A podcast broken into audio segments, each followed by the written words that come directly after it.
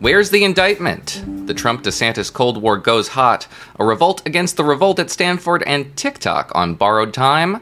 We'll discuss all this and more on this edition of The Editors. I'm Noah Rothman.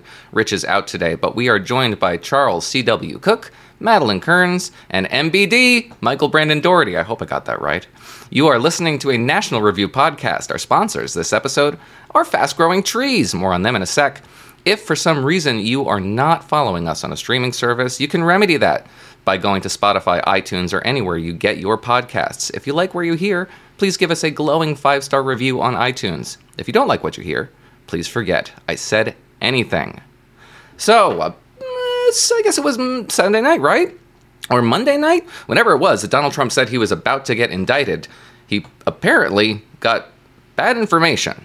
Uh, the this week is come and gone. The grand jury that was reviewing his case reconvened yesterday morning, but they were expected to handle unrelated cases. So all this drama, all this anticipation has built up to nothing, with the exception of the fact that Donald Trump managed to raise approximately $1.5 million off all of this nothing. In the interim, however, there's been a ton of pushback. Uh, Ramesh noticed a CNN panel featuring Van Jones begging Manhattan DA Alvin Bragg to stand down, um, which would make it difficult for him to say that this isn't a political prosecution if Alvin Bragg is taking his cues from primetime CNN panels. Nevertheless, there's a lot of anxiety on the left over what this indictment is, whether it's substantive enough to justify a, prosecuting a former president. You can get an indictment, all, you know, ham sandwiches and all that notwithstanding. The wheels do seem to be in motion, but is Alvin Bragg getting cold feet? Charlie, what do you think? Well, I don't know what Alvin Bragg is thinking. If I were Alvin Bragg, I would get cold feet on this because it doesn't rise to the level. And I don't think that it would be giving in to pressure to acknowledge that having listened to people across the political spectrum. If Alvin Bragg thought that there would be riots and therefore declined to prosecute, that would be a problem. If Alvin Bragg agrees with noted right wingers like Ruth Marcus that there is not enough here to warrant a prosecution, that would be reasonable. Prosecutorial discretion is a legitimate question. Trump, of course, is hoping that he can do three things by raising the specter of this. The first is to dissuade Alvin Bragg from prosecuting him. The second is to raise money. He didn't actually raise that much money relative to what he was doing a few years ago. One and a half million dollars is a lot of money per se. It's not a lot of money in this context. Uh, and the third thing Trump seems to want to do is to use this phantom prosecution to attack his rivals. And that's what he's begun to do this week with some success, I have to say. It is a little bit alarming to me that this is working, but I now have seen across the political right the claim that if Governor DeSantis of Florida does not stand in the way, stand at the state line, with a machine gun and prevent the extradition of Donald Trump to New York, then he is somehow a RINO squish who's insufficiently committed to the cause. So this has, I think, worked out fairly well for Donald Trump. It's worked out less well for Alvin Bragg because this is not the crime for which Trump should be prosecuted. Whether it will happen remains to be seen. Michael, uh, so Andy McCarthy um, took a swing at House Republicans who are saying, you know, that we want to subpoena Bragg, we want to put him on the hot seat and get him to tell us everything he knows. And McCarthy thinks this is a bad move, not just because Congress lacks jurisdiction over local prosecutors. Yeah. Um, what do you make of that? Uh, Andy's right. I think, um, first of all, Bragg hasn't done it yet, right? I mean, uh, it is something. Uh, I think his office probably is getting cold feet. This was a uh, an ill-advised campaign promise to revive this particular charge against Donald Trump and make this particular case against him on the on the misappropriation of campaign funds or mis- mislabeling of them uh, to pay off Stormy Daniels and her buy her silence. Um, I don't think Republicans should go after Bragg yet uh, until he does it, and I don't. I don't think Congress should do it. I think this uh, should be done in the court of public opinion, um, and uh, you know, I don't. I don't know how Bragg gets out of the trap he's kind of set for himself here, though. That's that's where I'm kind of stumped. Is I, I this is he kind of has to deliver something now, uh, or he's going to have a great explanation of why he's not pursuing this charge. Yeah, I can't imagine how he backs off, given all the anticipation. But it wasn't. I mean, he set the stage for this level of anticipation, so he does only have himself to to blame. But he didn't. For, he didn't retail that an indictment was forthcoming or telegraph that Donald Trump was about to be arrested. That's that's all Donald Trump's doing. Well, and I think Donald Trump. I mean, I think Donald Trump wants the drama of that. I mean, if I if I were him, I think I'd want that too. Um, I mean, ultimately, uh, you know, we often question Donald Trump's intelligence and his coherence, but one thing he gets instinctively, and that his defenders online understand in some way, is that fundamentally populist leaders thrive on this, you know, connection uh, and identification between themselves and their supporters. And so if they're persecuting him, they're persecuting you. And his supporters have tried to turn this into a kind of test of, you know, saying, hey, the weaponization of government for political ends is a problem for conservatives. And the most prominent example of it is the persecution of Donald Trump. Uh, and I don't think. I actually think there is something to that. There's obviously political logic and sense to it. Um, but it's something that, like, say, Ron DeSantis tried to break apart when Ron DeSantis, you know, reminded everyone of the substance of the charge, which was hush money to a porn star, right? Not something that most conservatives are likely to get charged with, um, whether by human resources or the FBI. So yeah, Madeline, to to that point, I mean, Michael's obviously right that there's this sort of emotional connection that can be made between a populist leader and the public, especially when they're saying in, in ill-defined and intangible ways that you've been robbed of your due in life, just as I have been by these unseen forces that have all this influence, and I'm going to break down their influence. It gets a little trickier when things get more specific, like, for example, a multi count indictment by a, a Manhattan DA for a very specific campaign finance violation. That's, that's tougher to make the case that. You know, they're pro- persecuting me like they would persecute you when you would say, Well, I've never had a campaign finance violation. I've certainly never had paid hush money to a porn star to the tune of six figures. so, um, to, to what degree, to the extent that you can speculate, to what degree is that message resonant with the Republican primary electorate? Well, I, I think that Trump has the advantage in that his headline uh, summary of, of what's going on here is just snappier, sexier. The I'm being persecuted. Uh, they're after me again, and unfortunately, there have been so many bad faith investigations and accusations of Trump. Some of it deserved, but the, the way the Democrats have handled this is has historically played into this narrative. So this gives him an advantage, I think, and with the with the actual when you start looking into the specifics it's it's actually quite confusing. You know it's the, okay there's a, a charge here of falsifying legal records but it it sort of depends on this other charge in order to prosecute um, and you, they'll need to find some sort of loophole with statute of limitations. So this wasn't the best angle if you really were hoping for conviction i don't think this was the best uh, way, way to to do it. Um, and in fact, I think it was Jim put on the corner that there's a, a district attorney in Georgia who's who's probably kind of mad at Bragg right now because uh, she had a, a a better strategy here with racketeering and conspiracy charges in connection to Trump. Uh, Trump's uh, actions in Georgia, um, which might have been a more solid route to this. But yeah, I, I think Trump has the advantage in terms of the Republican base. I mean, prosecuting a racketeering charge is going to be a heavy lift no matter what. But yeah, I can't imagine that the other cases against Donald Trump don't get muddied by this one if it moves forward. Um, so, exit question to everybody, starting with you, Madeline. Donald Trump will be indicted, yes or no? By I don't think Manhattan so. attorney uh, Alvin Bragg. No, I, I, I don't think so. No. Michael. Yeah, I th- I think he will. I think I think it's probably going to feel like uh, you know a a death grip in his office with all of their reputations on the line, uh, and a lot of legal commentators throwing shade at them. But I think they've basically promised this and they've previewed it, so they got to deliver. Charlie.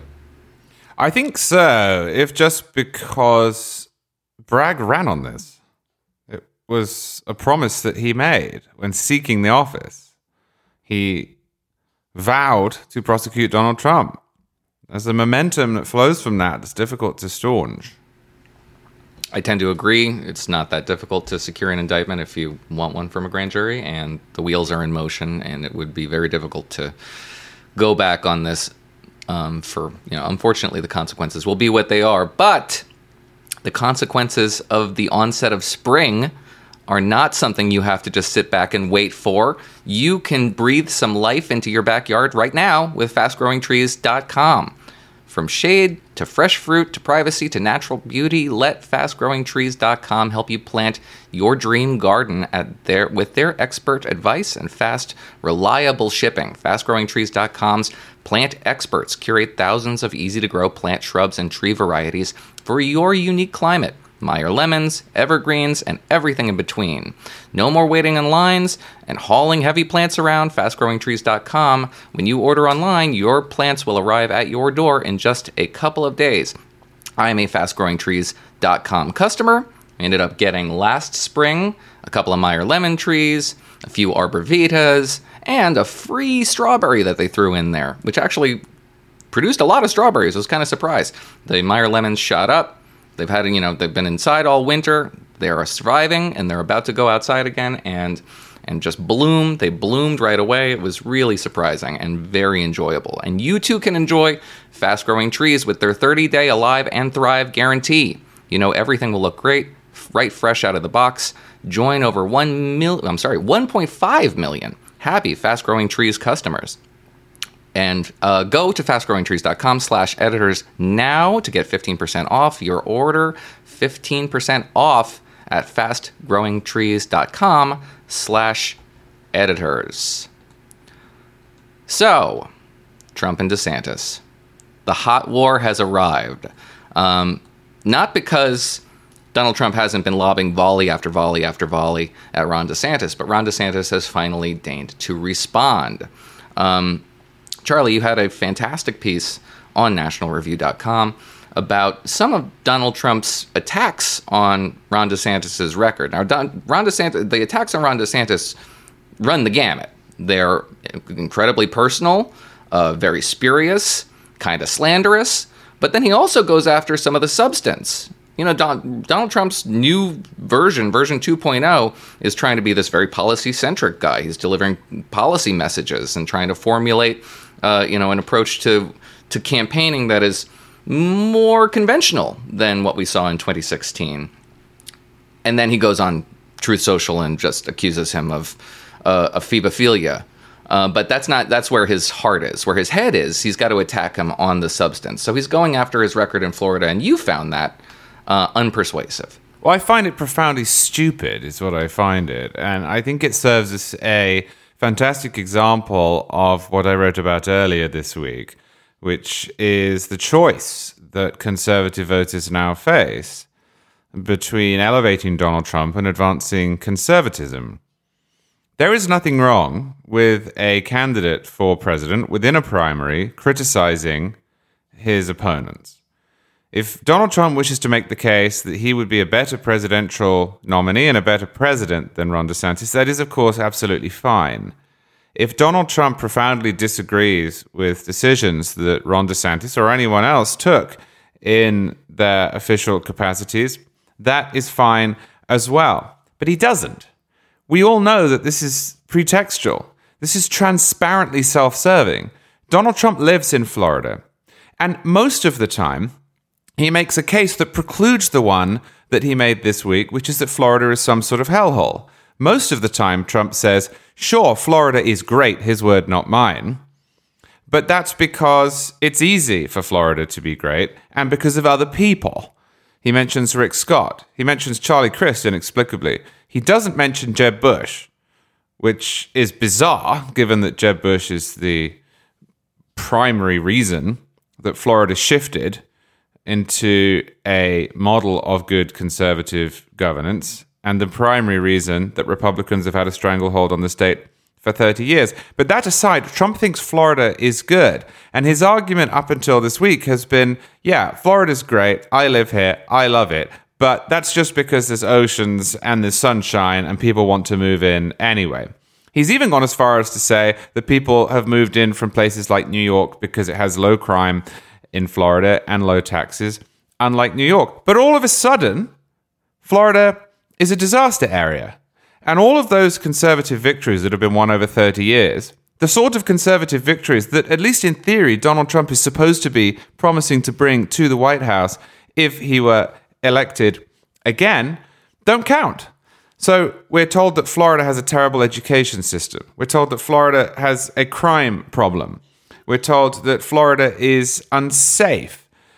This is not true. Florida's education system is pretty good. It's third overall, according to US News and World Report, third out of 50 states. It's first in higher education, and it's 12th in K through 12 education. That is a good record, and it's a record that has improved and that was helped along by its staying open during COVID. Florida does not have a crime problem relative to the rest of the country. Its violent and property crime rates are lower than the national average. By some measures, it has a crime rate that is at its lowest for uh, 50 years. And places like Miami uh, are trending downwards in murders and other violent crimes. The ideas that Florida is unaffordable, that's one of uh, Trump's lines, and that it was uh, uniquely poor at responding to COVID are also false. This should worry people because what this tells me is that Donald Trump will say anything, that he is not going to stick to advancing conservatism and criticizing others as being unable to deliver it, but that he will say anything in pursuit of destroying people. So if Florida, which really is the model for Republican governance along with Texas, if Florida is in the way, he will slander it, even though he lives there. And I think that conservatives, I'm not talking about Trump cultists, and I'm not talking about people who vote Republican, whatever, but conservatives ought to internalize this and recognize that we are not dealing here with somebody who has a pre existing or uh, external commitment uh, to advancing policy, but who is interested only in himself. Yeah, um, so Madeline, I mean, we, we're pretty familiar with this tactic on Donald Trump's part where he's sort of creates his own reality, but he also creates his own reality distortion field. He can incept into the minds of Republican voters that which is not true, empirically demonstrably not true, and yet they kind of have a sense of it, or at least they can't dispel it.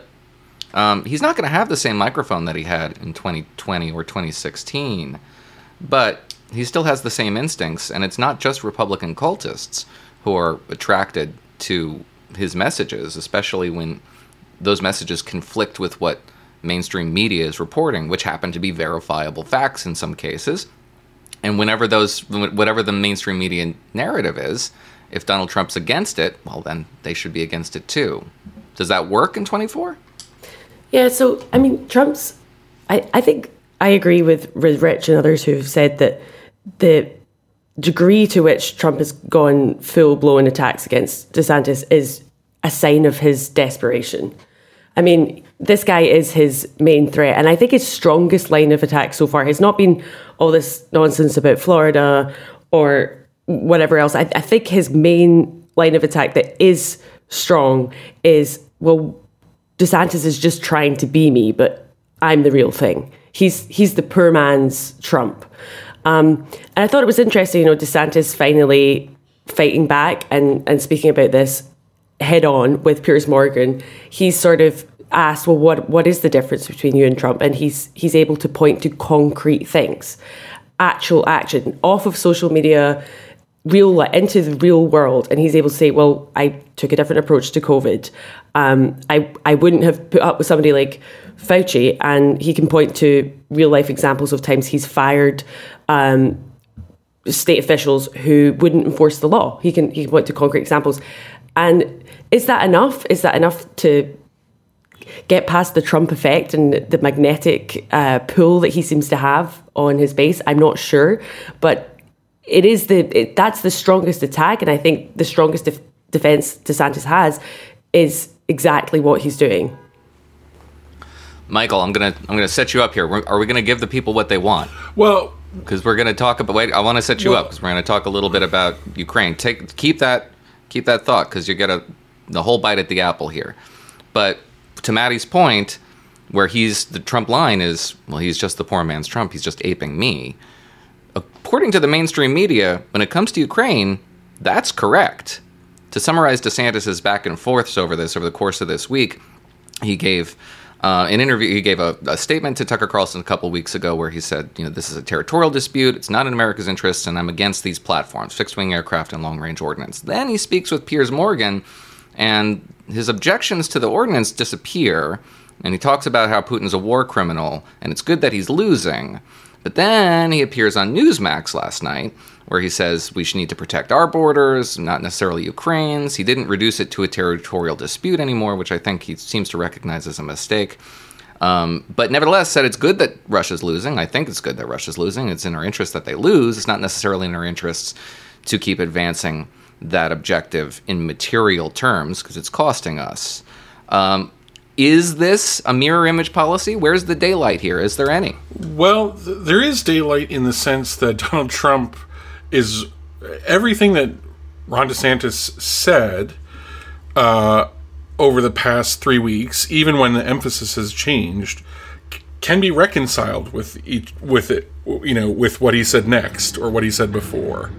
Uh, you know, maybe the spirit of them is a little different when he's talking to Tucker's audience versus Piers Morgan's audience, but it basically is um, a, a, position that is right in the he, in the center of Republican polling, where Republicans rate immigration and inflation as much higher concerns uh, than Ukraine.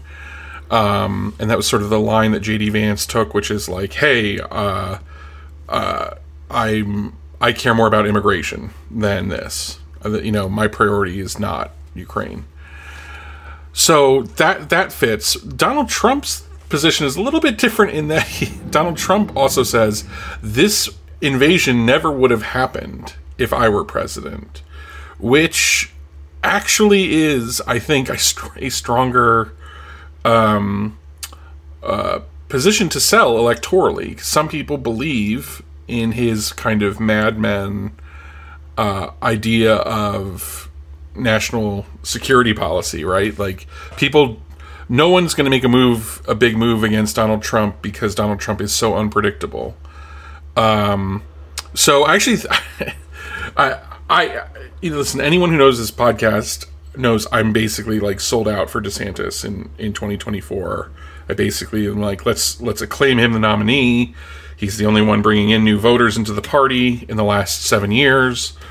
Um, he's the only one that uh, seems to have a real path, a plausible path to winning the presidency itself.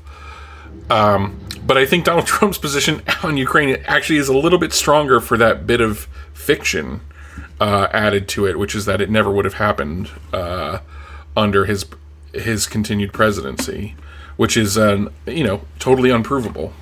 Right, it's unfalsifiable, and as you say, it is fiction, but you know you can let your imagination run wild. But let's say Donald Trump gets it in his head that he's got to establish a contrast on this one, and he's going to say, "Listen, you're just you're just mimicking me in order to take some of my voters away. Everybody sees it. This is this is going to be his weakness, right? You're just a you're just a mini me, and if everybody wants the real thing, they got it right here. How does Ron DeSantis go? Where which direction does he lean into? Does he lean into a more interventionist approach and more extroverted foreign policy approach because there are frankly more voters outside the Trump coalition than there are in? Or does he out Trump Trump? I think he tries to out Trump Trump on the basis of logic. I mean, I think that's what he'll he'll try to present a more coherent case, and I think um, you know Dan McLaughlin and Jim Geraghty, I think, have zeroed in on where DeSantis seems to be going with his position, which is sort of um, he's sort of anticipating a, a kind of end to the conflict where uh, Ukraine doesn't get everything it wants uh, out of the conflict, but the conflict ends, uh, and so therefore does American assistance in the conflict. Um, so I think he tries to go there, um, but again, I think he. I don't think this is where he's going to find his advantage over Trump. Like I, I don't, I do not think that this is, um, it, and partly because it's not the thing that Republican voters care about the most, right? I mean, uh, uh, so I, yeah, I don't think he's going to establish uh, something over Trump on this. Uh, as much as people want him to embrace a more hawkish or extroverted position, uh, that position is one held by you know 18 or 20 percent of the Republican Party right now. You know the part that says we're doing too little to help Ukraine. Uh, you know that's the maybe the McConnell position, but it's currently below, well below water among Republicans. My view is that he's generally going to have to find a more defined position than having to issue, frankly, uh, things that are subject to exegesis, where we have to do a Talmudic parsing of what he means and interpret his, his remarks in, in ways that, uh, you know, or pr- frankly, are, are lean into our own priors more than his. Uh, I, I, don't think mm-hmm. he's going to be able to have it both ways for very much longer. But the backdrop to all of this is, is polling. There's no. Could you do a secret? Could you do a secret plan like uh, like That's right. Nixon? That's right. Well, actually, that was in the news not, not too long ago. But uh, and I'm blocking on why. What was what was the secret plan? There was a secret. Oh, this is the Jimmy Carter thing, where they yeah, the yeah. New York Times alleged that that Ronald Reagan stole the election from Jimmy Carter in 1980 by orchestrating some sort of a secret Iranian hostage deal as though the 1980 election was a close one like 1968. Give me a break. So anyway, the polling on this um, on this uh, issue has been the backdrop, uh, and that's probably on Ron DeSantis' mind because if you look at the visualization, there's no such thing as a national primary. There's no such thing as a head-to-head between Trump and Don- Ron DeSantis. But if you were to poll that fiction, it's not looking good for DeSantis. It's going in the wrong direction. He yeah. needs to change that momentum. So, exit question who won the week versus Trump DeSantis? Charlie. I don't know. I could make a case in both directions. I think if you look at what Trump has said and what DeSantis has said rationally, you would conclude DeSantis. But the reality distortion field that you adumbrated may change that. Madeline? Um, I think Trump, but I think that over the long term, DeSantis could um, could recover. Michael, I think Trump. Um, just speaking to Charlie's point on the the rationality, I wrote a column about this uh, uh, for today. That uh, you know, people like us on this podcast, and probably most of the people listening to us, like we think of incoherence as weakness and irrationality as weakness right? Because our jobs are are to parse arguments build arguments make cases you know add one premise to the next.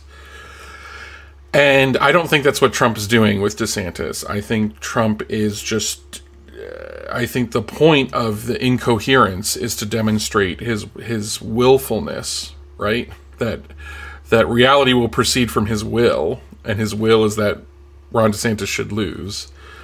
Um, so I think, in a sense, Trump had a good week against DeSantis, but he may be punching himself out. Uh, you know, this may be uh, the the level of his desperation in this is. It speaks to me that.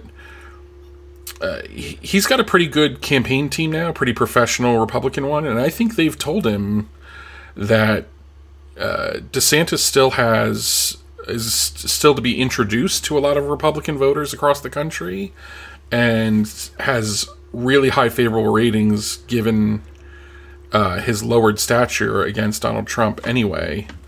And I think Trump is just uh, Trump is like going at him like Mike Tyson used to go after people in the first two three rounds and just try to um, destroy them and intimidate them uh, in, into an early knockout. Uh, but you know, if if DeSantis can survive, I think like Buster Douglas, he can triumph. Yeah, I think it's kind of a roundabout case, but I'm going to make a really provisional claim that Ron DeSantis actually emerged the victor in this week, only insofar as this bizarre phenomenon happened in which the entire political universe turned on a dime and focused exclusively on a policy statement from an undeclared yeah. candidate. It's that's a good point. I mean, just it illustrates the degree to which the Trump Act has gotten so stale and so old, and also how terrified of the efficacy that uh, DeSantis could bring to the Oval Office with his set of policy prescriptions. That he has a target on his back, and uh, Donald Trump is noticing it and wants to reclaim it for himself. So, um, some glimmers of something interesting there, perhaps. But um, what we got zero ambiguity about this week was the absolute hostility across the board, bipartisan frustrations with the social media service TikTok. He had a hearing in a, a, a House committee yesterday with the CEO of uh, TikTok, and if there was a soundbite to come out of it, it was the CEO who said, I don't think spying is the right way to describe it, which is exactly what a spy would say. Sounds like the meme of the History Channel. The aliens guy is like, I'm not going to say it's spying, but it's definitely spying. Um, Madeline, did you catch that hearing? What was your take on it? Yeah, so I I almost feel sorry for for anyone who um, has to toe the CCP line with. I say almost feel sorry on these things because, as you point out, it's very difficult to answer these hard questions directly. You have to resort to this vagueness and sidestepping the issue. There was a, a famous case in the, of this in the in the UK when the um, ambassador, uh, Chinese ambassador, was presented with footage, literal evidence of Uyghurs being boarded onto trains blindfolded and he was asked what was this and he he couldn't give an answer so he had to sort of uh, flounder. And i think that's what we saw this week. We saw a lot of floundering. I mean tiktok is obviously harmful. It, this is one of the few areas you can get uh, democrats and republicans to agree on. It's a, a national security issue. We've got the, the chinese military surveillance programs coming through there data privacy violations, uh, just their their constant lying about the privacy violations, um, and apologetics for for genocide, if if not just evasion of of of genocide or refusal to condemn it. So uh, wasn't wasn't totally inspiring. Certainly, all of the concerns that we had about TikTok have remained unresolved at the end of that hearing. There was something in the Wall Street Journal. I think it was uh, two weeks ago, thereabouts. I wrote about it for National Review, um, where it focused on the degree to which Democratic campaign professionals are terrified by the prospect of a TikTok ban, um, in part because it is going to alienate young voters. And you, they quoted not just campaign professionals, un- unnamed campaign professionals, but even Commerce Secretary Gina Raimondo, whose office would be empowered to enforce a congressionally authorized ban, saying, quote, the politician in me thinks you're gonna literally lose every voter under 35 forever.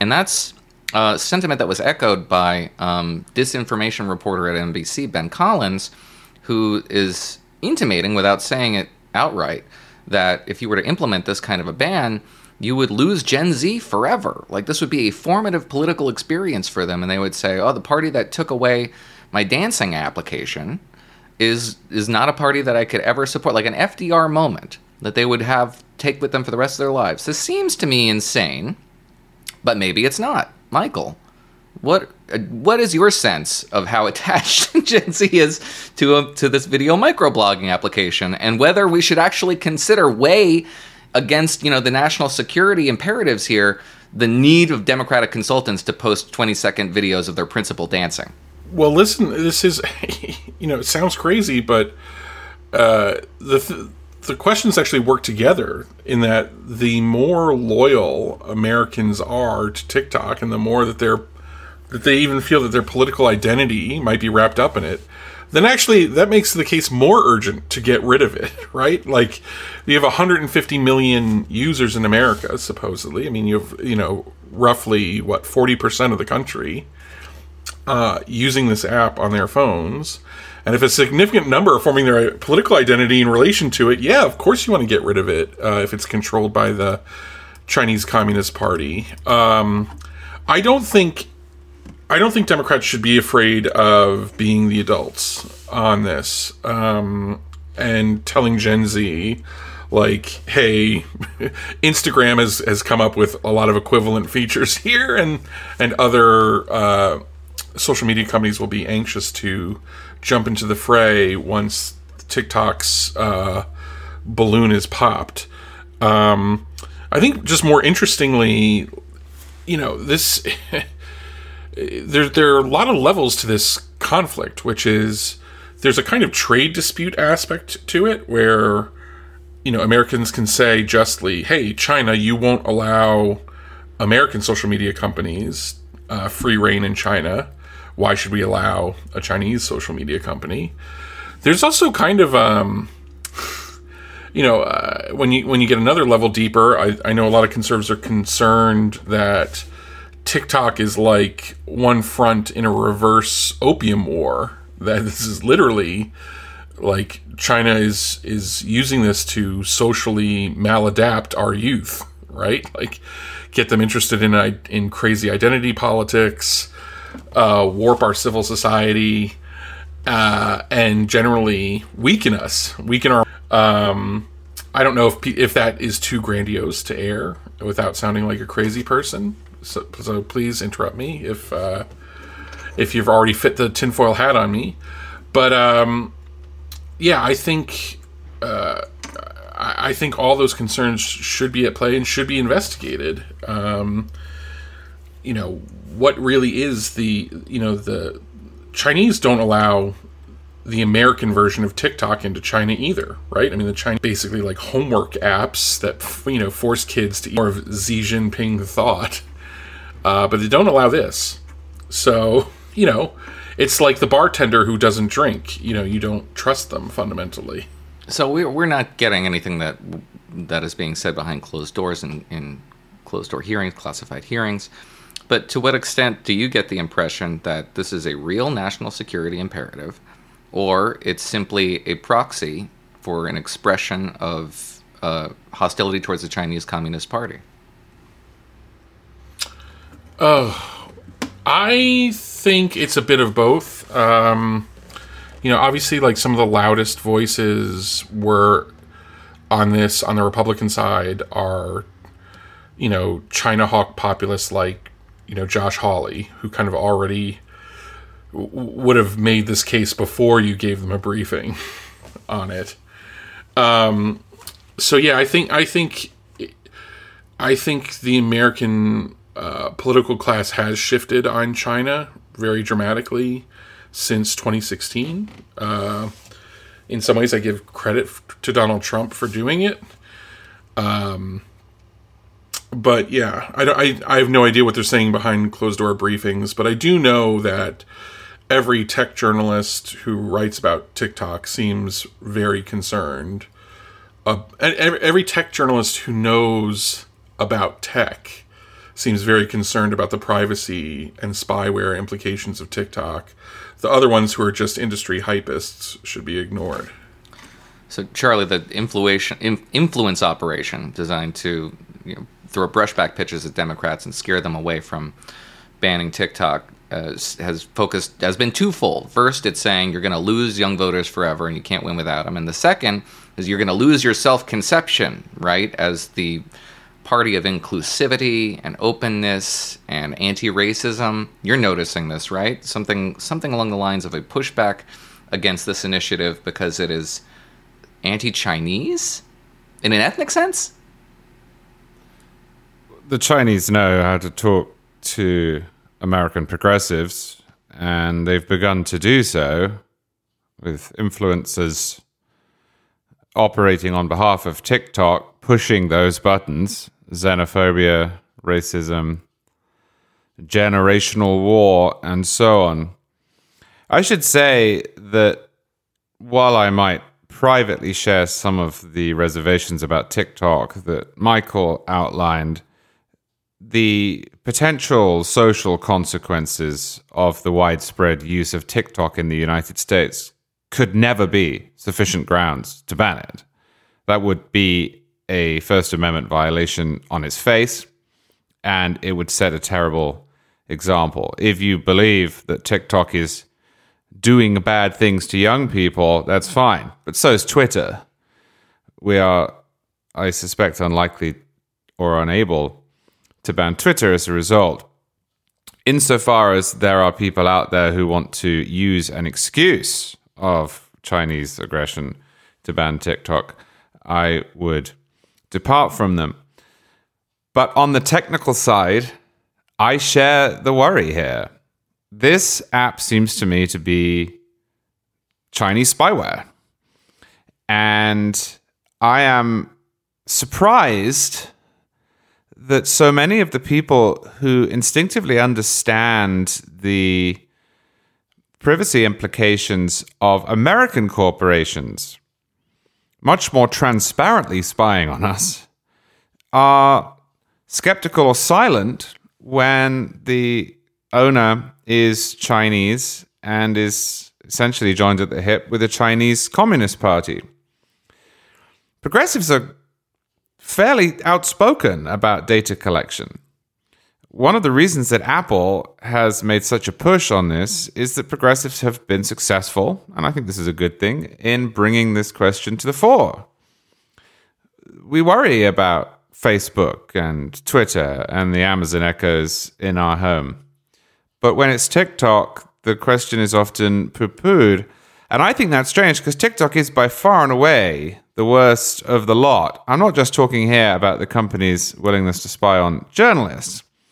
I have seen engineers, to the extent that it is possible, obviously it's not open source, reverse engineer and look into how TikTok operates and conclude that it is tracking a huge amount of data from Americans. It is not paranoia that has led many institutions in government and elsewhere across the world to bar TikTok's use. The British Parliament, I believe, has just or is about to ban TikTok from the parliamentary building and offices, and with good reason. There is something to worry about here. Uh, I I draw these two pictures opposite one another to make the point that while I don't like TikTok, I do not think that this is the sort of decision that should be taken lightly. I do not think that this is the sort of decision that should be taken in response to a moral panic or a political dislike of TikTok. Just as it would be ridiculous for the Democrats to decline to do what is necessary because they're worried about offending their voters, uh, so it would be ridiculous for Republicans to jump on board enthusiastically because they've noticed that the vast majority of the people who go viral on TikTok do not vote for them. But there is a technical problem here. The case is compelling and it is real, and I suspect that it is going to prevail because the more we learn, the more unanswerable that proposition becomes. Well, and can I just jump in one more thing? I mean, if we if we treat TikTok as not just the property of ByteDance, but of the the Chinese state, which it is, right? The Chinese state is an absolute frightening innovator in uh, digital surveillance and spying and manipulation, right? Like it, it, it, came out last year when there were protests against um, the Chinese COVID policies that broke out across China that you know, individual phones were they the individual people took with their phones disappear from their phone. right? Like, um, you know, the Chinese censor their internet, and uh, a, a, a, basically, like, if I'm thinking of a company that acts like that, uh, that censors the way it does in China, is not the company I want programming the stimulation of of Americans, right? Like. like in, in a sense like the approach is is the opposite in one country there's censorship in the other one there's overstimulation um but yeah i mean the this is a sinister uh firm right because we're talking about a communist state not just a uh a, a, a tech company. Yeah there was a, a point that was they attempted in the hearing, the questioners attempted to make this point frequently, um, the degree to which there is um, some sort of distinction between ByteDance and uh, Beijing and the, and the Communist Party, and the moiety between the CCP and private enterprise in Beijing is very permeable. There's not really a distinction between the two like we would observe them here. And the CEO did not acquit himself well by attempting to create, uh, establish some sort of distinctions between him and the people to whom he's responsible in the CCP, I thought it was very unconvincing. Moreover, more than half the union now, I think well over more than half the union states in the and in the federal government ban this application from government devices. It seems to me asinine to believe that you can keep this app private so that the same individuals who don't have this de- application on their device for that is a government device will have the same application on their private device on the same network it doesn't make a lot of sense. But the counterattack is real, and it could be very effective, particularly targeting as it is democratic sentiment and sensibilities. So the exit question is Does TikTok get banned? Madeline. Um, yes, although I, I don't yet know what that looks like exactly. Charlie. Yes, I think Maddy's right. It will be banned. Quite what the ban means, I don't know. And this is another area in which we should be skeptical. The federal government coming in and, in some capacity, deleting an application from the internet or blocking its traffic would be a big deal. And those of us who are skeptical of TikTok should also be skeptical of the remedy and insist that it is done in a way that does not set a bad precedent or damage the internet as it currently exists. And that might make it quite difficult to achieve in any meaningful way. So I think Maddy's right. Yes, but we'll need to see what that means. Michael. I'm going to go even further than Charlie. Yes, it's going to be banned and banning TikTok is effectively the United States government very recently was the symbol of globalization, of total American hegemony, uh, even unto the ends of the entire planet.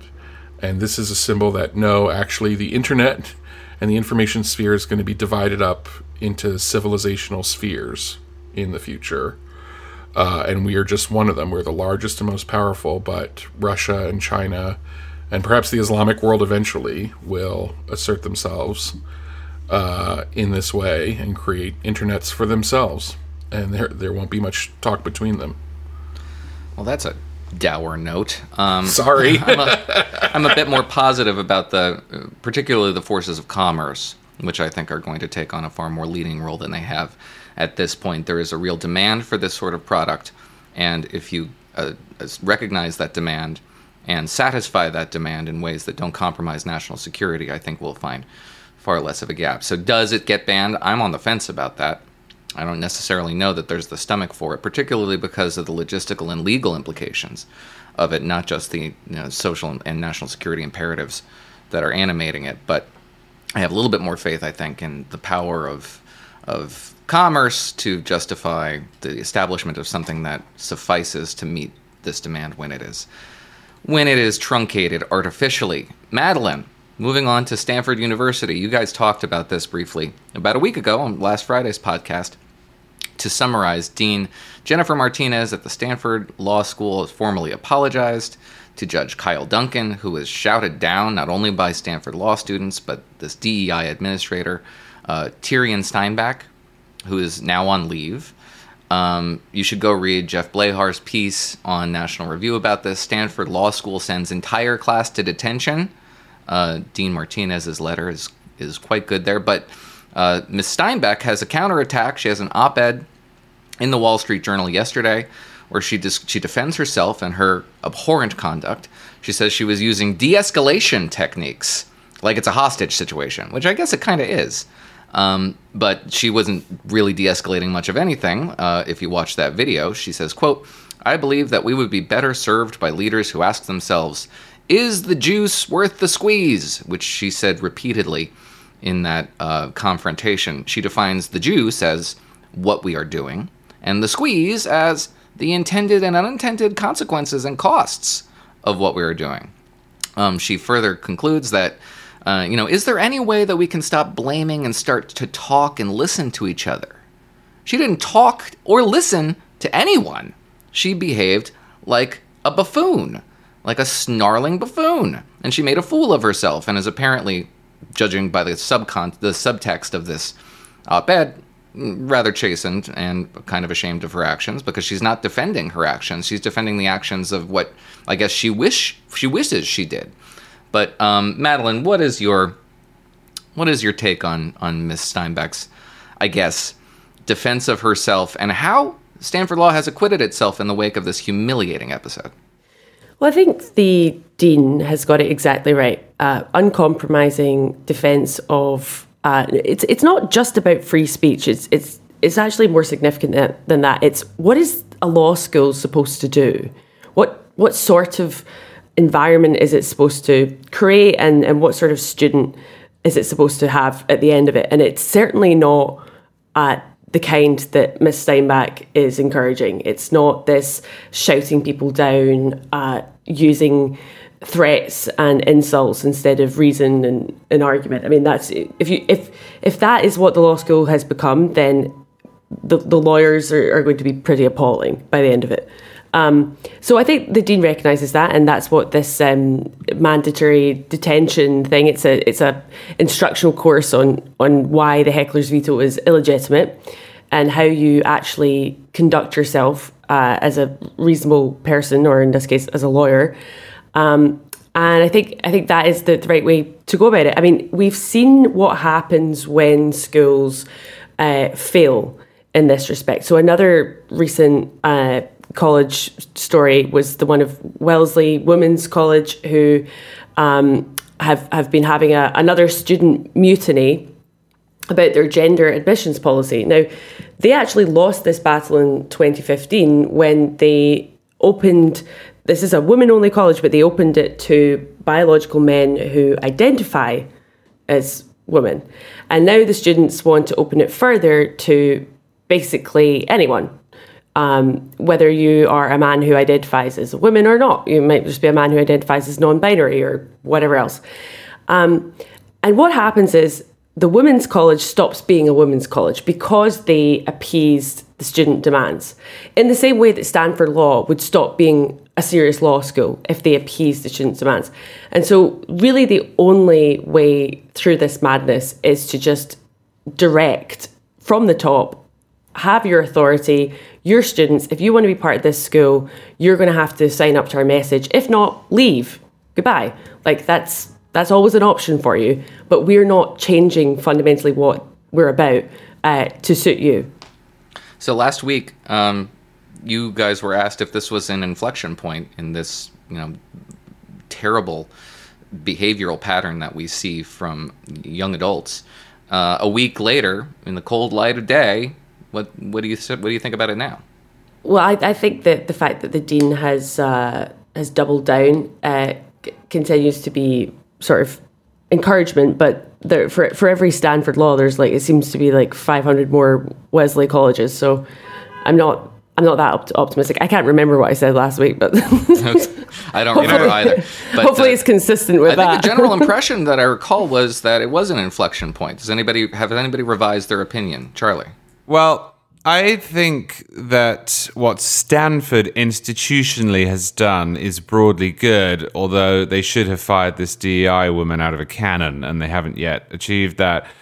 But I think that the aftermath of this incident has yielded a stellar example of what we're up against, in that this woman went into a safe space and wrote about her experience in the press, which is full of people, especially on the younger side, who are sympathetic to the argument that she was making and continue to be, and will echo that argument and encourage that argument until there are consequences for doing so. When she says, Is the juice worth the squeeze? what she means is is it worth you speaking if a mob is going to come and try to stop you? That is quite literally a defense of the heckler's veto. It's not close to it, it doesn't approximate it, it's not connected to it in some way. That is a defense of the heckler's veto.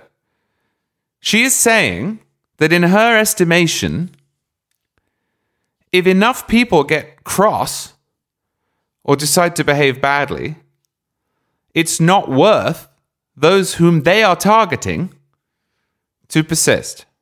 And within a free speech system such as the one that Stanford insists that it has, she doesn't get to do that. She does not get to engage in that balancing act. She did not defend herself. She reiterated the position that was wrong when it was made and that Stanford is supposedly attempting to uh, oppose. So I think that a lot of what has come out of this is good. Stanford could have said, yeah, the Federalist Society shouldn't have invited this judge. But until it makes it clear that it is literally that case that is antithetical to what it stands for, and it gets rid of the people who are going to use the power that they've been given to advance that case, then nothing is going to change. Michael, heartened or disheartened by the week's events? Um, heartened in that I, I appreciate Stanford trying to hold back the wolf at the door. Uh, again, it's the problem is you haven't fired anyone. Like th- there is no use for these DEI consultants and deans other than as as progressive political activists on campus, right? I mean that's that's what they're hired to do. Um, so, you know that that has nothing to do with improving academic standards at an institution uh, or assisting students in academic achievement. Right? It's it's a purely uh, commissariat job, uh, and so, until you get rid of the commissars, you will continue to have you know a paid commie on your on your on staff. Uh, but I'm I'm heartened that you know there's some recognition by the institution that this is uh, uh, uh that the DI dean can't rule the entire school um, and all functions at it. So we'll see. I mean, I, I would have expected um, you know, a more mealy mouthed reaction I, than the one we got. So I guess that that's why I'm heartened.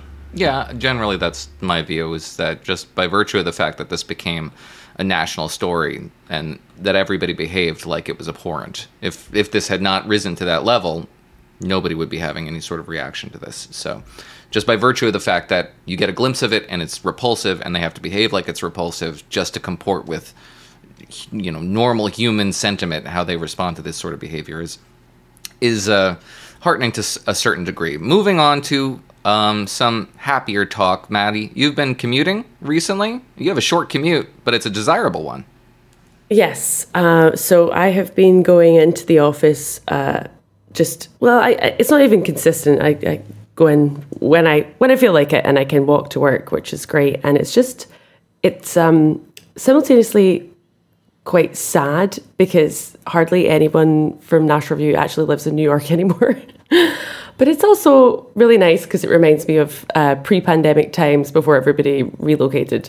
uh, when there would be camaraderie. And some people do go in. Andrew Stuttaford sometimes goes in. Jimmy Quinn sometimes goes in. So it's it's always a, a delight to bump into colleagues in the, You're in the guilting office. me, Maddy. I know, Michael. Come on. You're doxing people, Maddy. You're giving know, them actually. real-time information. people who sometimes come to the office, but uh, anyway, yeah. I was in once, so I'll defend. I had a sandwich. and It was delicious. um, Michael, you've been rewatching uh, a Scorsese classic. Yeah, I caught I recaught The Departed this week, and um, you know I've I always thought that film was awesome, uh, but I in the past I kind of fell in with the elite uh, opinion that the only flaw in the film was Jack Nicholson because he was he was chewing the scenery where everyone else was giving like a perfect performance, right? Like the the chemistry between Alec Baldwin and Matt Damon and uh, Leo DiCaprio and, and Mark Wahlberg and Martin Sheen is like off the charts throughout the whole movie. Uh, it's really gripping, but there's Jack kind of chewing the scenery. Now, over the top, almost humorous uh, performance by him, it would be too unrelievedly tense. Um, and so, yeah, kudos to that. It was it's probably the most brilliant remake ever because it's a remake of Infernal Affairs, a Hong Kong movie, um, and the last great Hong Kong cop movie that will have ever been made. Sadly, um, anyway, it's great. Rewatch it. I didn't know that was a remake. Speaking of uh, classics, Charlie, you've been going back to a BBC mainstay. Miss Marple, Agatha Christie character. I think there's a new series, but I'm watching the old one from the 1980s. The famous one that I heard about when I was a kid, but have actually never seen. it. It's partly because it started before I was born, but it's also because it finished before I was interested. And so I missed that sweet spot, and I'm making up for it now, and it's absolutely terrific. Miss Marple is played by Joan Hickson, who does it to perfection, and you will spot some very famous English actors in some of their first roles if you watch this. The one that we watched last night featured Samantha Bond, and I don't think she could have been more than about 19. Madeline, I think you've actually effectively shamed me because my my uh, uh, bit is going into New York City o- over last weekend with my wife. We left the compound in an undisclosed location in the woods of New Jersey and made it into the city and, and had Korean barbecue in K Town with those little tables where you cook it yourself, which Oh, was I just love those. fabulous and it's So just a fun. wonderful meal. And we had a blast in town and just reminded myself that. You know, we're really not too far from this jewel of civilization and never take advantage of it. So, all right, gentlemen and lady, editor's picks. Michael, what's yours? Great choices this week. Uh, I'm going with John McCormack's. It's later than it seems in the Republican primary. I think this is, primary would be like, and John's is suggest uh, how often um, the uh, leader in the end was a leader in the early polling, and um, you know he, he kind of gives some suggestions about what kind of race maybe DeSantis might want to run, uh, given the early position. Uh, so I'm out. Charlie. Well, I'm going to take Michael's piece seriously, not literally, for 2024. I won't re outline the piece because Michael did so already in our discussion of Donald Trump. I hope Michael is wrong, as so often. But I think I think he might not be, and that's why I'm choosing this piece because It's funny, it- the piece was a response to your piece a little bit, right? Well, right, and I'm picking it because this is a great semi rejoinder, and I think you could be correct. Ah, It's true that that that, that The hurt. hurt coming out. Yeah, you could feel it. Madeline. Uh, my pick is Jeffrey Blehar's uh, piece on Stanford Law. Um, it's just it's it's really well done and very witty, so highly recommend. I had a double barreled editor's pick, which was also John McCormack's that Michael talked about, but I'm going to uh, add uh, Phil Klein's latest in there as well what to pay attention to in 2024 Republican primary polls, um, where he kind of susses out what I think is, is hard to dismiss now that it is shaping up to be a two man race. It's really a one man race with an also ran. But that all the other also rans that are getting into this race perceive themselves to be the alternative to Trump and are therefore training their fire on everybody but Trump, which is a very familiar 2016 dynamic, and we all know how that turned out. So hopefully he's wrong, but it doesn't seem like he is at the moment. But that's going to be it for us. You've been listening to a National Review podcast. Any rebroadcast, retransmission, or account of this show without express written permission of National Review magazine is strictly prohibited. This podcast has been produced by the incomparable Sarah Schutte, who makes us sound better than we deserve. Thank you, Charlie. Thank you, Michael. Thank you, Maddy. And thank you to the absent Rich Lowry. And thank you to our advertiser, Fast Growing Trees. And especially thanks to all of you for listening. We're the editors, and we'll see you next time.